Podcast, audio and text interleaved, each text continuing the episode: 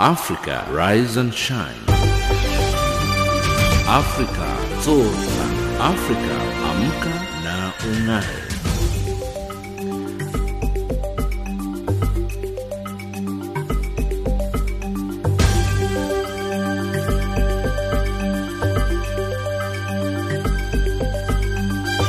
Good morning and a very warm welcome to Africa Rise and Shine. This is Channel Africa, the voice of the African Renaissance, and we're coming to you live from Johannesburg in South Africa.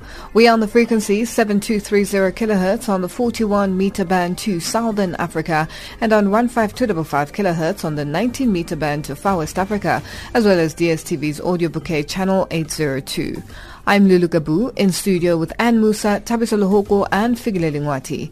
In our top stories on Africa Rise and Shine at the S A W A, African Union Summit gets underway in Addis Ababa, heavy fighting erupts in South Sudan, and Lesotho's new party launched in the capital, Maseru. In economics news, African leaders to discuss financing of the African Union, and in sports news, the I U brothers lead Ghana into the AFCON semi-finals. But first up, the news with Anne Moussa.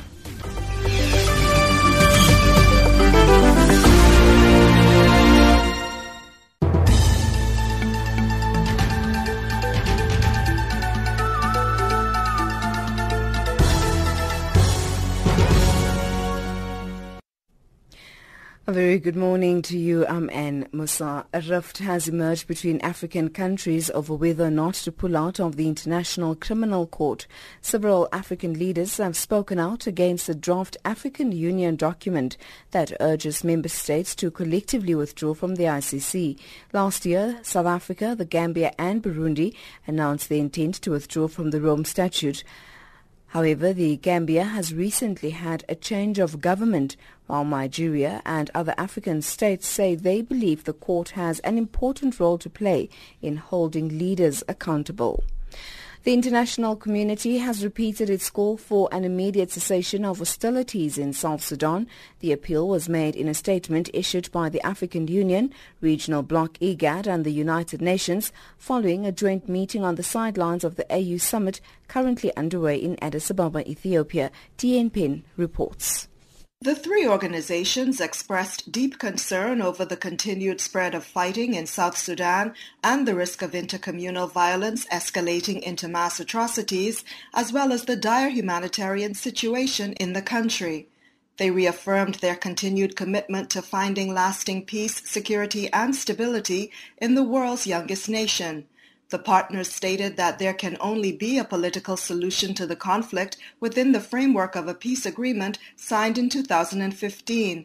They reiterated their call for an immediate cessation of hostilities and also urged the parties to ensure that the political process is inclusive, both for the implementation of the peace agreement. Thousands of supporters of a new Lesotho political party, the Alliance of Democrats, attended its inaugural rally in the capital, Maseru. A D was for- founded by former deputy leader of Lesotho's Prime Minister, Pagadita Musasidi's Democratic Congress, Monyani Moleleki. Moleki's support base is mostly young people, many hopeless and jobless.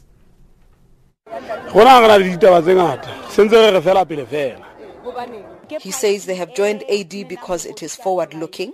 She says she has joined A D because it has promised to fight corruption and create jobs for young people. We support A D because we've been issued an, a promise that we're going to be issued jobs.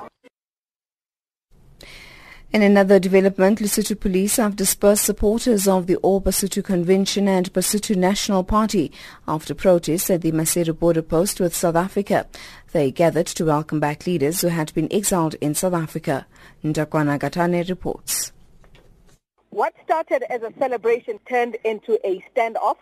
A line of riot police formed to barricade entry into the city centre. Some marchers tried to force their way through, but police threw a stun grenade. Scores ran away as police charged forward. And finally, five people have been killed after gunmen opened fire in a Quebec City mosque during evening prayers. Police say two people have been arrested. Incidents of Islamophobia have increased in Quebec in recent years. In two thousand thirteen, police investigated after a mosque in the Saguenay region of the province was splattered with what was believed to be pig blood. In the neighboring province of Ontario, a mosque was set on fire in two thousand fifteen, a day after an attack by gunmen and suicide bombers in Paris. That's the news headlines at eight thirty Central African Time. Africa, rise and shine. Africa, zorka. Africa, amka na ungare.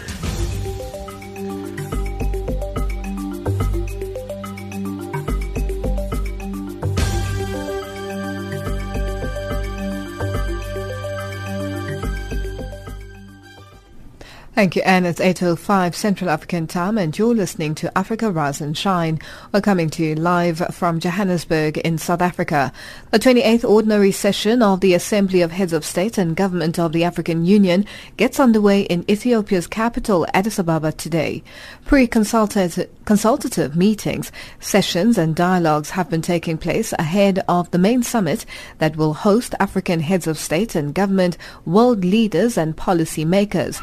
The African Union heads of states and governments will also elect a new commission chairperson to replace outgoing leader Doctor Nkosazana Dlamini-Zuma. Five candidates in the race to succeed her.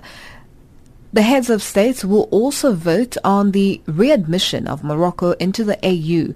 U N Special Envoy for the Great Lakes region, Said Djinnit, says this year's summit is important. The A U is very important this year, you know, because there are number important decisions to be taken by the summit. As you know, they are going to discuss about the elections of the Commission, which is by itself a very important issue. They have other very important issues. But as uh, uh, especially Voy, I came here because uh, I took advantage of the summit to have a meeting of the guarantors of the uh, Peace, Security and Cooperation Framework, which is an agreement which was signed by the countries of the Great Lakes, plus South Africa and a few others.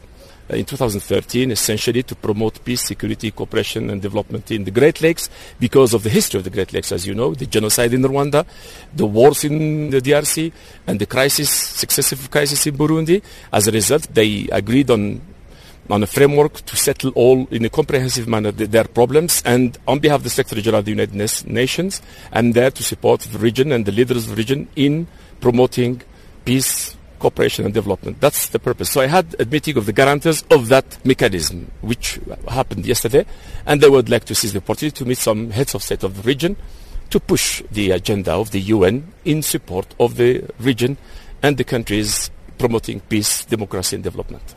The Great Lakes has had a lot of problems. Are we likely to see a change of leadership soon? No, I mean, I don't think that it's not a change of leadership. That's a big issue, the issue of leadership. But what is of matter of concern to us is the stability and democracy and development of these countries. So we, we, we are encouraging these countries, and one of my roles as Special Envoy is to assist and help in promoting peaceful, democratic and uh, elections in the, in the region. And as you know, this is one of the biggest challenges in the region because elections are not always taking place in the most... Uh, appropriate uh, conditions, as you have seen in Burundi and you are seeing in the D R C. The elections could not take place as uh, on time, and we are helping the countries or the, the, the parties in the D R C to go through dialogue and to find a compromise um, for a peaceful solution and for an, a compromise to go for election as soon as possible.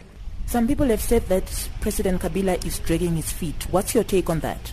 Well, uh, now the elections have not taken place on schedule. There are, of course, there are positions that could be taken, but we, we know that uh, there are differences and uh, there is a risk of a serious delay of elections, and we want to uh, help the parties to come quickly with the, with the, an agreement on the modalities and the conditions for the elections so that this election could take place, as, again, as I say, as early as possible because we are de- already behind schedule. That was U N Special Envoy for the Great Lakes region, Said Djinnit, speaking to Nantamalangu in Addis Ababa, Ethiopia. The leadership of the Pan-African Parliament has called on African Union member states to sign the amended protocol, granting it full legislative powers. They held a briefing on the sidelines of the A U summit in Ethiopia. So far, ten A U member states have signed the amended protocol. African heads of states and government approved amendments to the protocol to the Constitutive Act of the African Union relating to the Pan-African Parliament in Malabo, Equatorial Guinea in twenty fourteen. From its launch in two thousand four, the P E P was intended to become the legislature for the African Union, which had created it as one of its several institutions for continental democracy and integration. More from Doctor Bernadette Lahai, Sierra, Sierra Leone M P and P A P fourth Vice President. The slow pace of ratification is really a cause for concern because uh, there are a lot of things that uh, we cannot do as an advisory body, because like all parliaments, we have the role of lawmaking, we have the role of representation, which we are doing because we come from different African countries and we're representing the peoples of Africa. But then, you know, we need to also provide a robust oversight over the African Union activities, African Union uh, activities, uh, but we must have the legal basis to do that, and that legal basis is the protocol which needs to be signed and ratified so that it becomes a legal basis from which we operate. So we are concerned. We attend the African Union Summit uh, sessions every January and every uh, June, but we also we have mounted a, a, a huge A campaign, advocacy campaign that will go to the different uh, member states to talk to them, to talk on their media, to talk on the, the stakeholders, why it is important that the Pan-African Parliament uh, becomes a legislative body, and we also talk to them about what is the Pan-African Parliament, what is the role of the Pan-African Parliament, especially in the African uh, Agenda twenty sixty-three, which is the blueprint development tool for Africa for the next fifty years. Uh, our role is very clear. We should provide the legislative uh, framework. We should provide the legislative uh, oversight of that Agenda twenty sixty-three by ensuring that our national governments and the things we do, our programs and, and policies are all aligned to the different pillars of the African uh, Agenda twenty sixty-three. Now, Madam, in your view, why is there so much reluctance from member uh, countries to ratify the bill? Well, uh, we don't want to put it down maybe to reluctance, uh, one hundred percent, because uh, for this protocol, the revised protocol to be adopted by the heads of state, it has gone through serious scrutiny, first of all, from the ambassadors that live and work in Addis Ababa, the P R C, and after that they turn it over to the executive council. This is uh, the foreign ministers, and they have looked at it. They have also made uh, suggestions, and then they return it back to the Pan-African Parliament so that we can incorporate the suggestions. We did that for two years before finally the document was adopted by the heads of state. And uh, after adoption, the next stage will be the Minister of Foreign Affairs preparing the cabinet paper to their respective cabinets. But sometimes they also work with the Attorney General, so that the Attorney General will look into the revised protocol to assure the Foreign Affairs Minister that there is convergence between the protocol and the national constitution, because we don't want to adopt anything that will be at variance with our national uh, constitution. So what we as parliamentarians can do, can only use our parliamentary tools, you know, to call the respective ministers into parliament during question time, to ask them what are they doing, why are they not uh, bringing the protocol to parliament, if there are any problems that they need to work on. That is the role we can only do. Of course, we can also work with civil society to also pressurize the government, that the government should always respect the documents they sign. They respect it by ensuring that once they have signed, they put the necessary machinery in place to ensure that they move beyond signature to ratification. Otherwise, we will just be accruing, you know, document, protocols that will gather dust on the shelf. And yet, you know, they are there so that they can solve serious problems, you know, problems of democracy, problems of education, problems of agriculture, food security, problem of a healthy nation. These are all the things, you know, w- most of the legal instruments that have been adopted to, to address. So, of course, the protocol is just one. So, every time we come here, we we advocate. We also make presentation to the heads of state uh, about the slow pace of ratification. We hope that uh, your media outfit will also put out this press release and generate national dialogue around it, and maybe also engage the, the stakeholders, the lawmakers, and the executives with regards to what have they done with regards to the protocol and what are their future plans. That was Doctor Bernadette Lahai, Sierra Leone M P and P A P fourth Vice President, speaking to Channel Africa's Nantamalangu on the sidelines of the A U Summit in Addis Ababa, Ethiopia. It's eight fifteen Central African Time and you're listening to Africa Rise and Shine. We're coming to you live from Johannesburg in South Africa. The fighting that erupted in July in Juba, South Sudan, has reversed all the gains that have been made, and now the country is back to square one.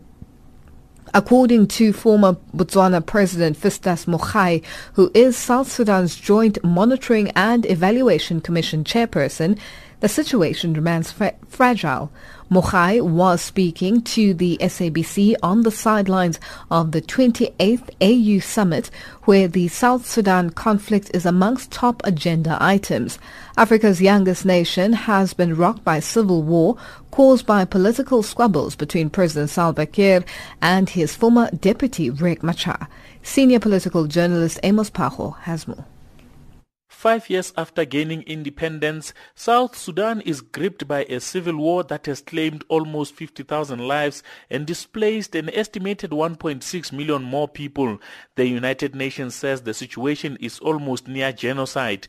After the signing of the peace agreement, South Sudan has close to two million South Sudanese outside as refugees and over five hundred thousand internally displaced. Mogae says the conflict has stalled the country's developmental agenda. The fighting that broke out in Juba on eighth and seventh and eighth up to eleventh July last year reversed all that. All the institutions, the agreement institutions that had been created, including the government of national unity itself, which had been formed, uh, all that was reversed. And uh, we have been working at reconstituting these institutions, including the government of national unity itself. Mogae says the previous government of national unity was not representative of all. And so we're kind of back to square one, where we are trying to reconstitute the agreement institutions and mechanisms uh, which had been created, uh, but which fell apart when the fighting took place. The opposition has split into two, one faction led by Doctor Riek Machar and the other led by General Taban Deng. The Taban faction has joined the government of national unity, whilst Machar has fled the country and is currently in South Africa. However, Mogae says Machar remains a key figure in the South Sudanese peace process. His people, his followers, his previous followers, are still, he still has influence with them, including some of the fighting people, including the seven hundred that are stranded in in in, uh, in D R C, but others inside the country. That is why there is fighting all over the place still, so that um, peace cannot be attained to his total exclusion. No, he still has influence. Warring parties have requested South Africa to provide material support while efforts to bring back stability are being sought. Meanwhile, Mogae says the situation remains fragile because, amongst other things, the economy has collapsed, the humanitarian situation is dire, and the country is dependent on supplied food from neighboring countries, including Kenya and Uganda. I'm Amos Pajo in Addis Ababa, Ethiopia. Channel Africa, the voice of the African Renaissance. Coletta Wanjohi, Addis Ababa. Africa, rise and shine. I am Hilda Kekeloa in Zambia. This is Simon Muchemwa in Harare, Zimbabwe. Jean Noel Bamwisi, Channel Africa, Kinshasa. From an African perspective, listen to Channel Africa in English, Kiswahili, French, Silozi, Portuguese, and Chinyanja. This is Moki Kinzeka in Yaoundé, informing the world about Africa. Ndakwana Gatane in Mohalizuk, Lesotho. And I am Dana Wanyonyi for Channel Africa in Mombasa. Channel Africa, the voice of the African Renaissance. It's eight nineteen Central African time and you're listening to Africa Rise and Shine. We're coming to you live from Johannesburg in South Africa on the frequencies seven two three zero kilohertz on the forty-one meter band to Southern Africa and on one five two five five kilohertz on the ninety meter band to Far West Africa, as well as D S T V's audio bouquet channel eight oh two. At least six Juba government soldiers have been killed in fresh heavy fighting taking place in South Sudan. The fighting pits rebel leader Riek Machar's fighters and troops loyal to President Salva Kiir. James Mangula reports. The ongoing fresh fighting between rebel leader Riek Machar's fighters and President Salva Kiir's troops is taking place in Kajokeji town and its outskirts in South Sudan's newly created Yei region near the country's border with Uganda. The fighting hinges on each side yearning to take control of strategic places in the town and its surrounding areas. Each side blames the other for starting the fight, acknowledging that indeed at least six government soldiers have been killed in the fighting is Yei Information Minister Stephen Onesmus Lado. Two of the soldiers of the government actually they are killed, but in the process uh, the people were repulsed and uh, there was uh, an arrest of their commander. So their commander is now under custody. The commander that the government information minister says is now under custody is the rebel commander fighting on behalf of rebel leader Riek Machar. However, his name was not given by the government information minister.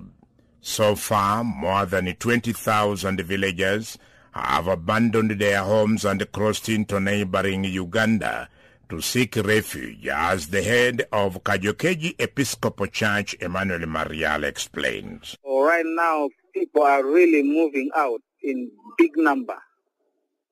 And uh, even in our compound here, a lot of mattresses, some little small food that they cultivated, and then uh, children actually are even suffering in strong heat moving to Uganda. So the situation here is very worrying. It is a pity to these people moving, leaving the country which they have actually voted for independence. And they are now like sheep without shepherd. As the president announced the, the time for dialogue, I think if there are problems, they have to dialogue. Rebel leader Riek Machar's overall military commander in the theater of ongoing fighting in Yei region is Colonel William Gatjok Deng. He confirms that heavy fighting is raging there and claims that government troops are roaming villages, plundering property and raping women as well as killing innocent civilians. The government forces used always to go outside, killing the innocent people, raping ladies, young ladies. So it's not true for the government forces to claim that the uh, forces are the one doing that. It's not true. That was Colonel William Gatjok Deng, overall military commander, representing rebel leader Riek Machar in the ongoing fighting in South Sudan's Kajokeji town in the newly established Yei region. Reporting for Channel Africa, this is James Shimanyula. The African Union chief mediator, former South Africa's President Thabo Mbeki, says after a marathon of discussions, the government of President Omar al-Bashir and the opposition groups have agreed in principle to constitute an interim government. This on the basis of appointment of a prime minister as head of government, reconstitution constitution of legislatures as well as drafting a new constitution. The conflict began in two thousand three after African fighters took up arms against Sudan's Arab government, accusing it of discrimination against black Africans. Despite the fighting easing in the last several years, the U N estimates that three hundred thousand people have been killed during the conflict, four point four million people need aid, and more than two point five million have been displaced. Amos Pajo reports. In August last year, the Sudan opposition and armed groups signed the roadmap agreement, which was endorsed by the government. However, the parties failed to reach an agreement on cessation of hostilities and humanitarian access. The Sudan mediator says the outcry by the armed groups on these two issues were legitimate. The armed groups said they took up arms to address these issues, and now they must be addressed.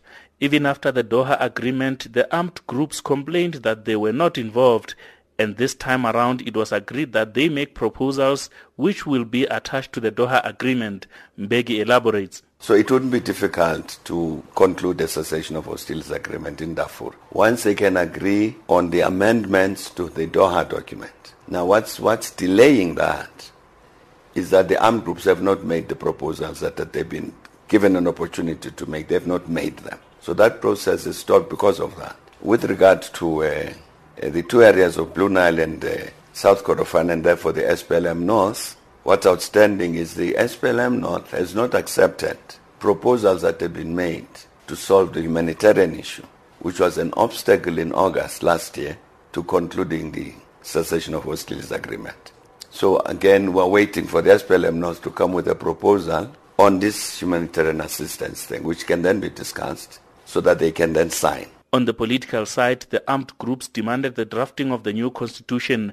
The government and opposition parties have agreed, and the possibility exists to draft a new constitution. We've discussed that with the government of Sudan. We say, all right, we see what you people are planning, but it's important to include the excluded ones. And the only way to do it is not just to invite them, but it's actually to engage them in a discussion of this. For instance, if you say a transitional government, which we understand, you must meet them to say, how do you constitute it, this transitional government, so that it's commonly owned by everybody. So the government of Sudan has agreed. Mbeki says they have agreed in principle, and the panel will be convening a meeting with all stakeholders. Uh, we are convinced as a panel that if you have sufficient political will, in reality, practically, it would not be difficult to reach an agreement on these matters. Mbeki emphasized that the high-level implementation panel will do its utmost to broker solutions to the problems of Sudan. I'm Amos Pajo in Addis Ababa, Ethiopia. It's eight twenty-seven Central African Time, and you're listening to Africa Rise and Shine, coming to you live from Johannesburg in South Africa. The issue of child marriage in Africa will be a topic for discussion at the African Union Summit happening in Ethiopia. A campaign launched by the A U in twenty fourteen has reportedly made progress, and more African countries are appreciating the value of allowing girls to stay in school and get married when they are adults. Coletta Wanjohi reports. Africa is home to fifteen out of twenty countries with the highest rates of child marriage. Statistics show that every year, fifteen million girls are married off before they turn eighteen, with devastating consequences for their health, education and well-being. The African Union spearheaded a campaign against this vice in two thousand fourteen. It aimed to support policies and actions that protect girls' human rights and to remove barriers to law enforcement. A U Commissioner for Social Affairs Sidiki Kaloko says progress has been made in the past two years. What is most obvious right now at the moment is the impact that those launches is uh, having on the other member states. When we started off, most member states thought that uh, child marriage is not actually a problem. You know, but then when we explain things to them, they go back, carry out the statistics in their country, and then they will come running saying, we need to launch it, because this was a problem that was not known, or the impact of it was not actually appreciated by even the people living in those countries. Across Africa, thirty-nine percent of girls in sub-Saharan Africa are married before their eighteenth birthday.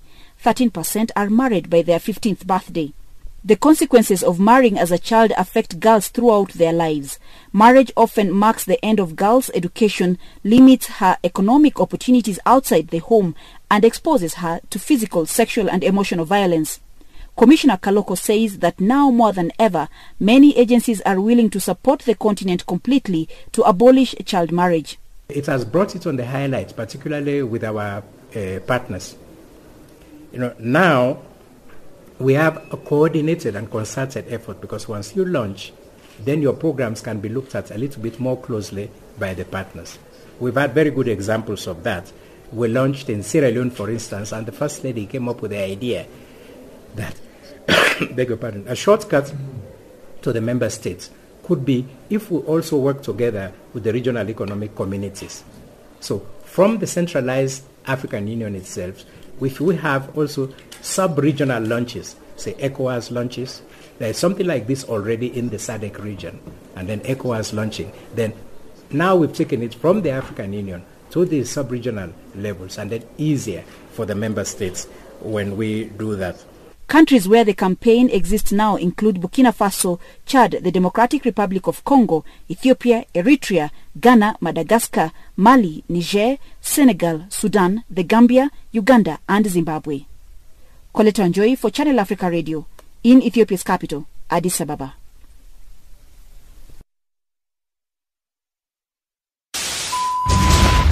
Channel Africa, the voice of the African Renaissance. Coletta Wanjohi, Addis Ababa.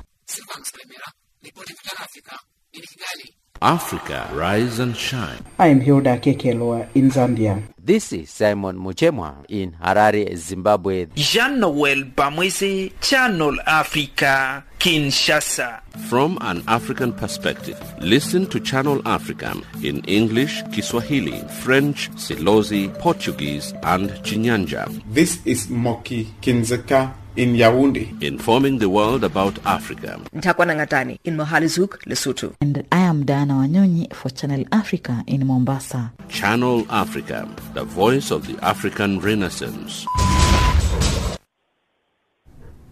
It's eight thirty-one and our headlines up next with Anne Moussa.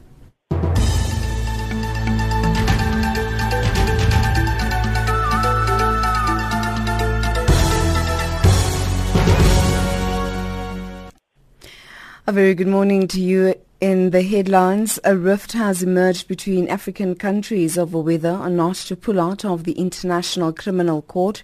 Sudan's Ministry of Foreign Affairs has issued a statement regarding U S President Donald Trump's executive order banning Sudanese and citizens of six other countries from entering the U S for at least ninety days. And five people have been killed after gunmen opened fire in a Quebec City mosque in Canada during evening prayers. Those are the stories making headlines. Thank you, Anne. Wetlands are often undervalued and overlooked in society, yet they're so important. South Africans will experience some of the beautiful basics of wetlands at the third annual Flufftail Festival, taking place from tomorrow until the sixth of February. The event takes place in Maponya Mall in Soweto, southwest of Johannesburg. World Wetlands Day will also be marked on the second of February, aimed at raising awareness about the critical resource of water, threatened habitats such as the wetlands, and endangered birds, especially the white-winged flufftail. BirdLife South Africa, Eskom and Rand Water are collaborating in hosting this year's Flufftail Festival. To talk to us more on this, we're now joined on the line by Eskom Environmental Manager Deirdre Herbst. Deirdre, good morning and thank you so much for joining us. Now, Flufftail Festival, tell us more about this. Morning, Lily, and, uh, and to your listeners as well. Um, the Flufftail Festival, like you said, it's the third year that we're doing it. And um, this year is at Maponya Mall. And what's exciting about this year is that we've added to the program. What what it is is that there's a, a maze that um, people can walk through, and each corner of the maze has um, a new bit of information about wetlands, about birds, about what people get from wetlands. Um, but in addition to that, we've got a puppet show that Turk and Nicole have been kind enough to um, provide their facilities. And we'll have lots of school children from um, the Soweto area coming in every day. Um, we're hoping to have more than a thousand children visiting the puppet show. And the puppet show itself is also about um, people learning, the, um, children learning through an interactive way how important wetlands are. So, you know, it's something that um, ESCOM's activities do have an impact on the environment. So we put a lot of effort into making sure that uh, we give back and that we also try and, together with communities, um, find a way of looking after our wetlands. Now, Deirdre, you've just answered my next question, but now let's go back to the venue that you've uh, you've you, you're using this year, Maponya Mall, um, southwest um, of uh, Johannesburg, a very one uh, the biggest uh, um, location in the country. Tell us more about what went into you deciding on the venue. Uh, okay, so we our first year that we started this, we actually went to Sandton City. And um, while it was quite successful, I'm not sure that uh, the audience was quite the right audience for this kind of engagement. And in that year, we didn't really have any school children involved.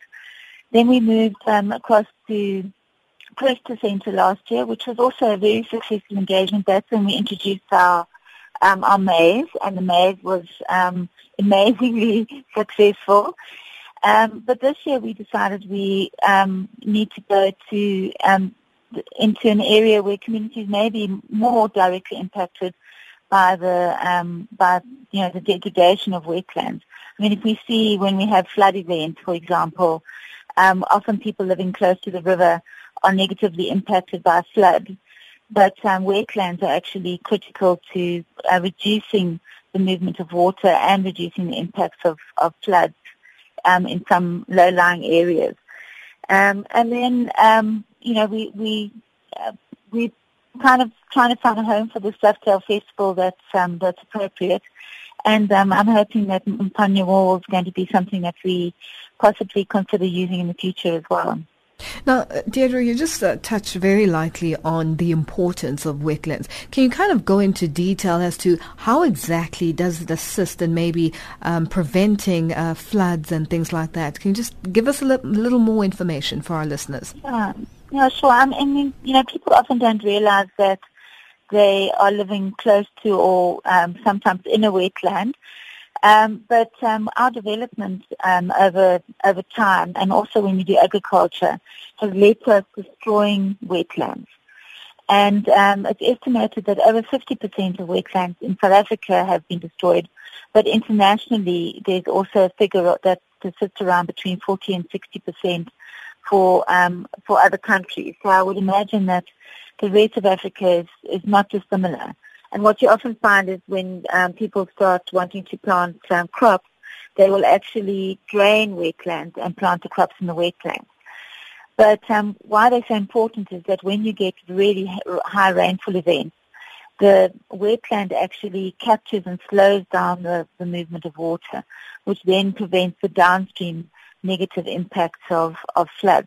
I mean, in Mozambique, we've seen a few years where we've had devastating floods where a lot of people have been um, have been moved out of their homes, et cetera, because of the significance of it. But what wetlands also do is that they they filter, they like a filter, and so they filter pollution. So if there's any upstream pollution that's going through, if you've got a wetland that's in the in before you know you get to a river, then the wetland is actually cleaning the water, which is far better and far more economical than um, having a water treatment plant to treat the water and keep it clean. And then obviously from a health perspective in Africa, you know, we, we get uh, lots of diseases from um, waterborne diseases, and wetlands help to clean the water and prevent that. So there are really, really important uh, parts of our ecosystem. Now, you mentioned earlier the fact that uh, people who have attended the festival so far have been quite excited about the maze. What, which specific issues do you hope that people attending the festival will take home um, with the maze, and the fact that it's at different points of the maze there's information or uh, infotainment or edutainment, so to speak? Uh, do they understand exactly what it is and what are they taking home with them, especially with the, the young kids from schools? Yeah, I think um, there's obviously, there, each, each part of the maze has a different message on it. And so what we are trying to, first of all, put um, forward to the children and, and, and, of course, adults, because we need to be educated as well, um, is, first of all, the importance of wetlands, but then all of the important aspects linked to wetlands. So, for example, how we as, as people uh, require wetlands for our survival and um, in more rural areas for sustainable living. So we put that message across. And then we also make the linkage of um, how important wetlands are for birds and for um, conserving um, greater ecosystems. Um, ESCOM also has done quite a bit of work in um, what we call the Ngula Partnership. It's a partnership with BirdLife South Africa, which has been going on for more than twelve years. So we will also be sharing our experiences of how we partnered with N G Os to ensure the um, conservation of a very large wetland in the Drakensberg. Um, so there's, there's a combination of different messages. And I think the puppet show um, is also going to give that extra message of sort of personalizing um, the wildlife and the bird life within a wetland. And um, because it's all about um, a flufftail and how they, they go on a journey to find the flufftail. Deirdre, thank you so much for joining us and all the best with your festival. And I'm sure we'll touch base once the festival is over and find out how it went and if you reached the targets that you were hoping for. That's wonderful, and I hope um, everyone's going to join us. It starts tomorrow. Yes. So we're really excited that uh, this is going to be a very successful Flufftail Festival this year. All the best, Deirdre. Thank you so much for joining us. Thank you so much. Okay, that, bye. That was Deirdre Herbst, Environmental Manager at South Africa's power utility, ESCOM. Across the globe, every second, there's always a breaking story. Coletta Wanjohi for Channel Africa Radio in Ethiopia's capital, Addis Ababa. For Channel Africa, I'm Lilian Strobach, reporting from the I C C in The Hague. Reporting for Channel Africa, I am Hilda Kekeloa in Zambia. Our cutting-edge and hard-hitting journalism leaves no stone unturned, giving you the whole picture every time. George Muhango, Channel Africa, Blantyre. This is Lansana Fofana reporting for Channel Africa from Freetown. Reporting for Channel Africa in Harare, Zimbabwe, this is Simon Muchemwa. Reporting for Channel Africa, this is Moki Kinzeka in Yaoundé. From an African perspective, listen to Channel Africa in English, Kiswahili, French, Silozi, Portuguese, and Chinyanja, informing the world about Africa. Ndakwana Gatane in Mohalizuk, Lesotho. Reporting for Channel Africa, Mwai Gikonyo in Nairobi. Join us every day and know what is happening around you. Channel Africa, the voice of the African Renaissance. The protection of the rainforest needs to be one of the top priorities for the U N Environment Programme, UNEP, in the year ahead, according to its executive director. Erik Solheim said trees with a critical part of a battle against climate change, since around twenty percent of global carbon emissions are being generated through the destruction of rainforests. Solheim initiated the global coalition to conserve and promote sustainable use of the world's rainforests, known as the U N Programme on Reducing Emissions from Deforestation and Forest Degradation. He spoke to Rosemary Musumba about what can be done and started by telling her about his plans to get people and the private sector more engaged on UNEP's agenda.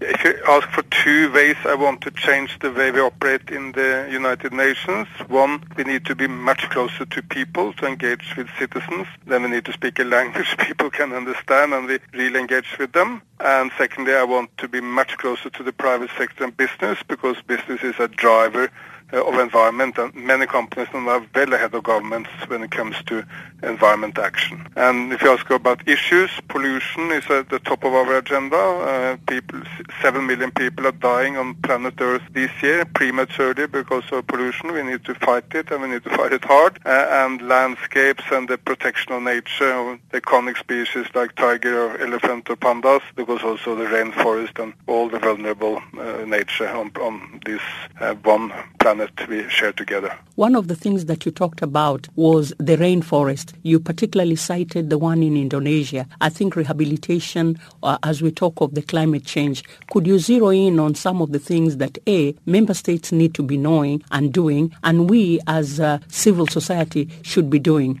One area where we will achieve a lot of the global goals, of the sustainable development goals, with one action, it must be the protection of the rainforest. That's critical for climate change because nearly twenty percent of the carbon emissions on the planet comes from destruction of the rainforest. Critical for endangered species. I mean, the orangutan, for instance, just can only live in the rainforest in Indonesia and no other place Uh, on the planet, and it's critical for pollution because uh, burned rainforest is one of the biggest pollution problems in, in Indonesia itself and in neighboring states li- like Singapore.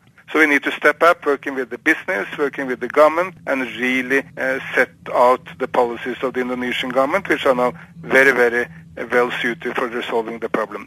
You talked of um, the international community uh, and development community tapping into the resources that, that are available, working with the private sector, and you also just mentioned that in tapping almost, uh, did you say twenty thousand billion dollars that may be available? Private investment in the world in this year is twenty thousand billion.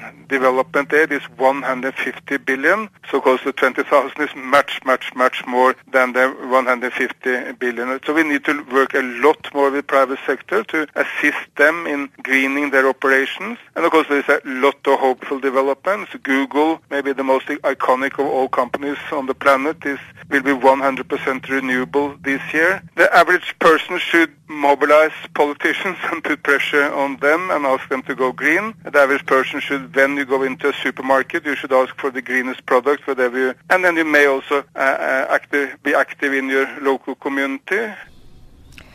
That was U N Environment Programme Executive Director Erik Solheim speaking there to Rosemary Musumba.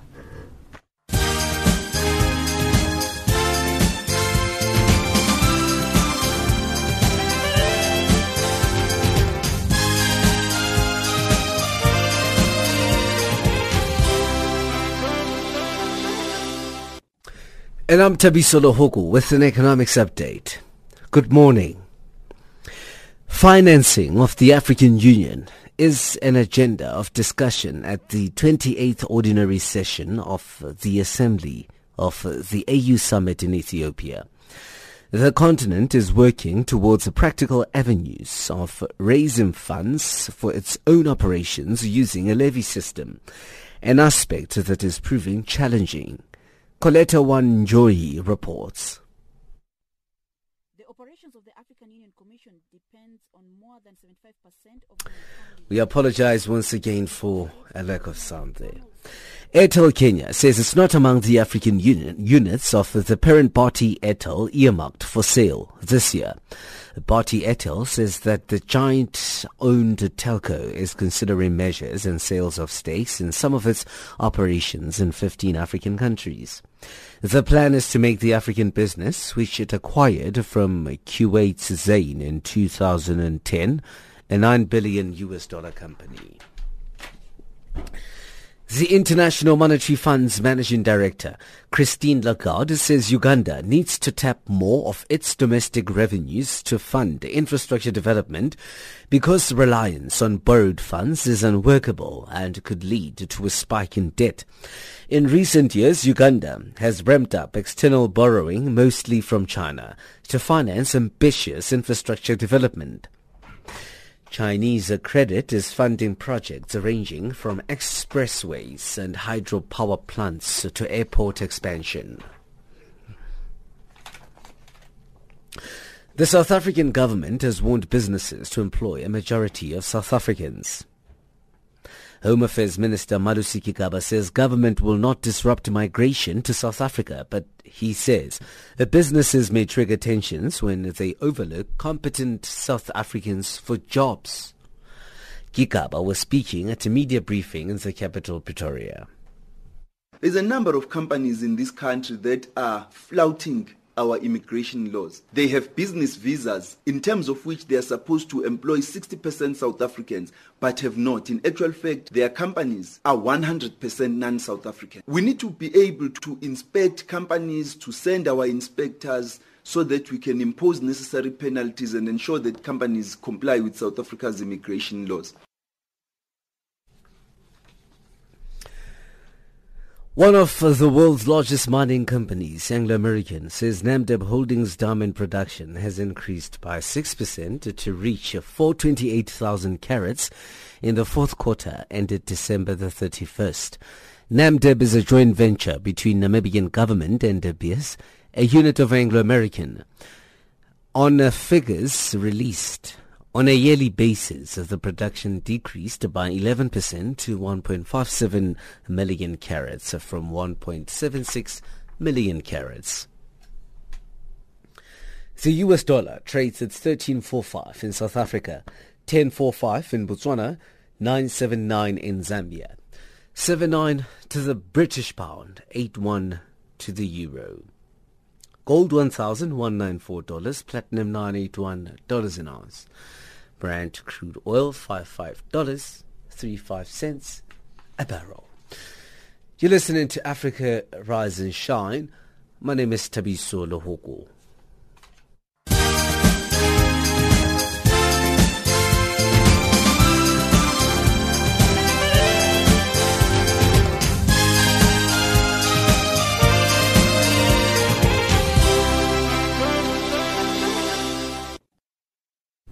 A sports update up next with Figile Lingwati.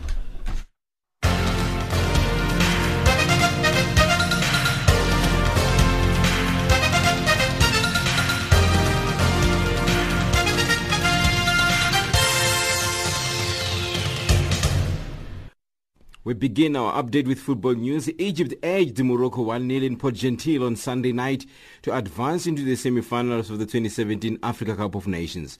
The Pharaohs' first win over their North African rivals for more than thirty years was secured by a late goal from substitute Mahmoud Kahraba Abdel Moneim, setting up a clash with Burkina Faso in the last four on Wednesday. Morocco looked like the likelier scorers through the second half, but they needed Mohamed to make another remarkable save to deny Salah in the seventy-seventh minute after a brilliantly executed free-kick routine had handed the attacker a clear scoring chance. However, there was nothing Mohamed could do to stop Mahmoud Kahraba Abdel Moneim from scoring the decisive goal in the eighty-eighth minute. The substitute prodded a loose ball home from close range after some poor defending at a corner kick by the Moroccans. Michel Desailly has stood down as Ivory Coast manager following his team's early elimination at the Africa Cup of Nations. The reigning champions were knocked out after losing one nil to Morocco. The Frenchman's decision to resign after eighteen months in the job was announced by the Ivorian Football Federation. The Elephants failed to register a win in Gabon after draws with Togo and D R Congo and a defeat to the Moroccans. The Federation statement praised Desailly's professionalism, commitment and human quality, adding that the appropriate measures will be put in place to find his successor. And the Rugby Springbok Sevens ra- player Ruhan Nel made a stunning impact as a substitute to score a brace of tries as the Blitzboks searched their first Wellington Sevens title in fifteen years and only the second in history with a twenty-six five win over Olympic champions Fiji on Sunday. And South African wheelchair tennis top junior Alwande Skhosana did the country proud as he made it to the semi-final stage of Cruyff Foundation Junior Masters played in Tarbes in France, losing seven five, six one to Ruben Spargeren of the Netherlands. Skhosana sums up his experience and performances in France. The weather has been so freezing, so, so freezing. I felt like going back home, but uh, I had to get the job done. Um, I was, was so, so, so cold. The weather, I'm not used to it, like, but I had to, actually, I, I, I brought the warm clothes, so, yeah, uh, I was a little bit warm, but the, the weather was, like, so, so freezing. Um, I think um, I'm very happy about my matches because um, I think it's much better than last year, and I tried to bring, uh, actually I brought uh, best performance, uh, fought for each and every point in each, in each and every game. And in netball news, South African netball team narrowly lost to England sixty fifty-five in overtime in the opening match of the Quad Series at the International Convention Centre in Durban on Saturday. Michael Flismas reports.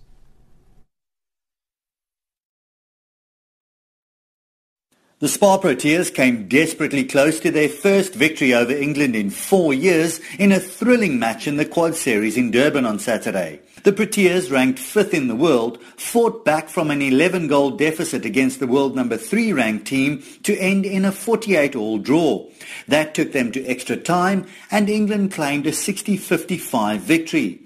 But Proteas coach Norma Plummer was full of praise for her team's performance against a side that has traditionally had the measure of South Africa. Well, it wasn't a bad turnaround because yeah, we were eleven down at one stage there. So, um, yeah, they dug deep, um, they listened to instruction and they delivered. I was very proud of them. Michael Flismas, Durban.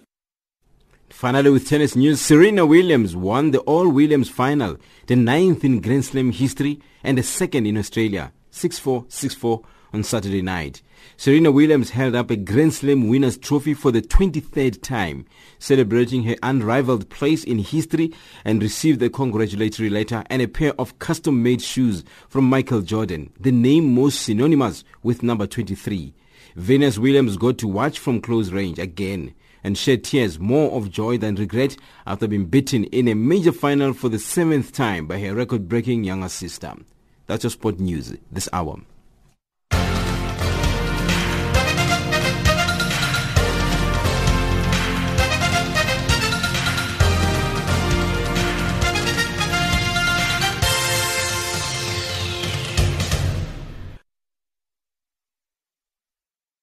Africa, rise and shine. Africa, zora. Africa, amka na unai.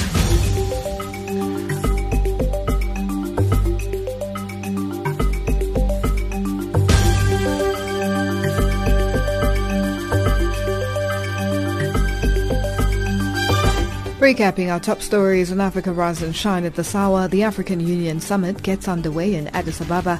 Heavy fighting erupts in South Sudan and Lesotho's new party launched in the capital, Maseru. That wraps up Africa Rise and Shine today. For myself, Lulu Gabu, producers Pumutso Ramagadze and Tutu Ngobeni, technical producer Maria Edwards and the rest of the team, thank you for joining us. For comments about our show, send us an email at info at channelafrica.co.za or tweet us at RiseShineAfrica or send an S M S on two seven seven, nine six nine, five seven nine three zero. Are taking us to the top of the hour for the news on the frequency nine six two five kilohertz on the thirty-one meter band to Southern Africa is Trezor with a song titled Never Let Me Go. I gotta have you near me, so never let me go. Never let me go. Never let, never let me go. Never let me go. I never let you let me go. Never let me go.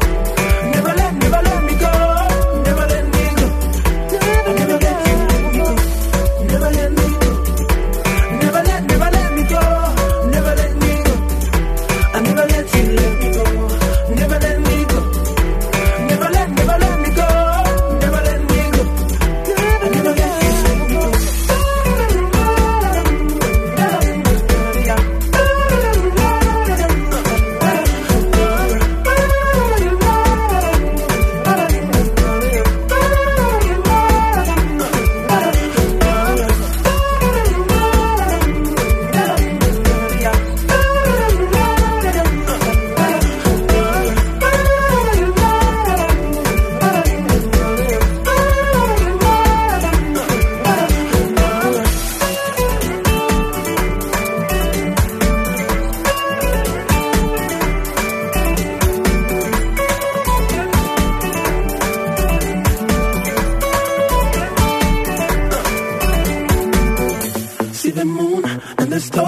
For you, yes, it's true.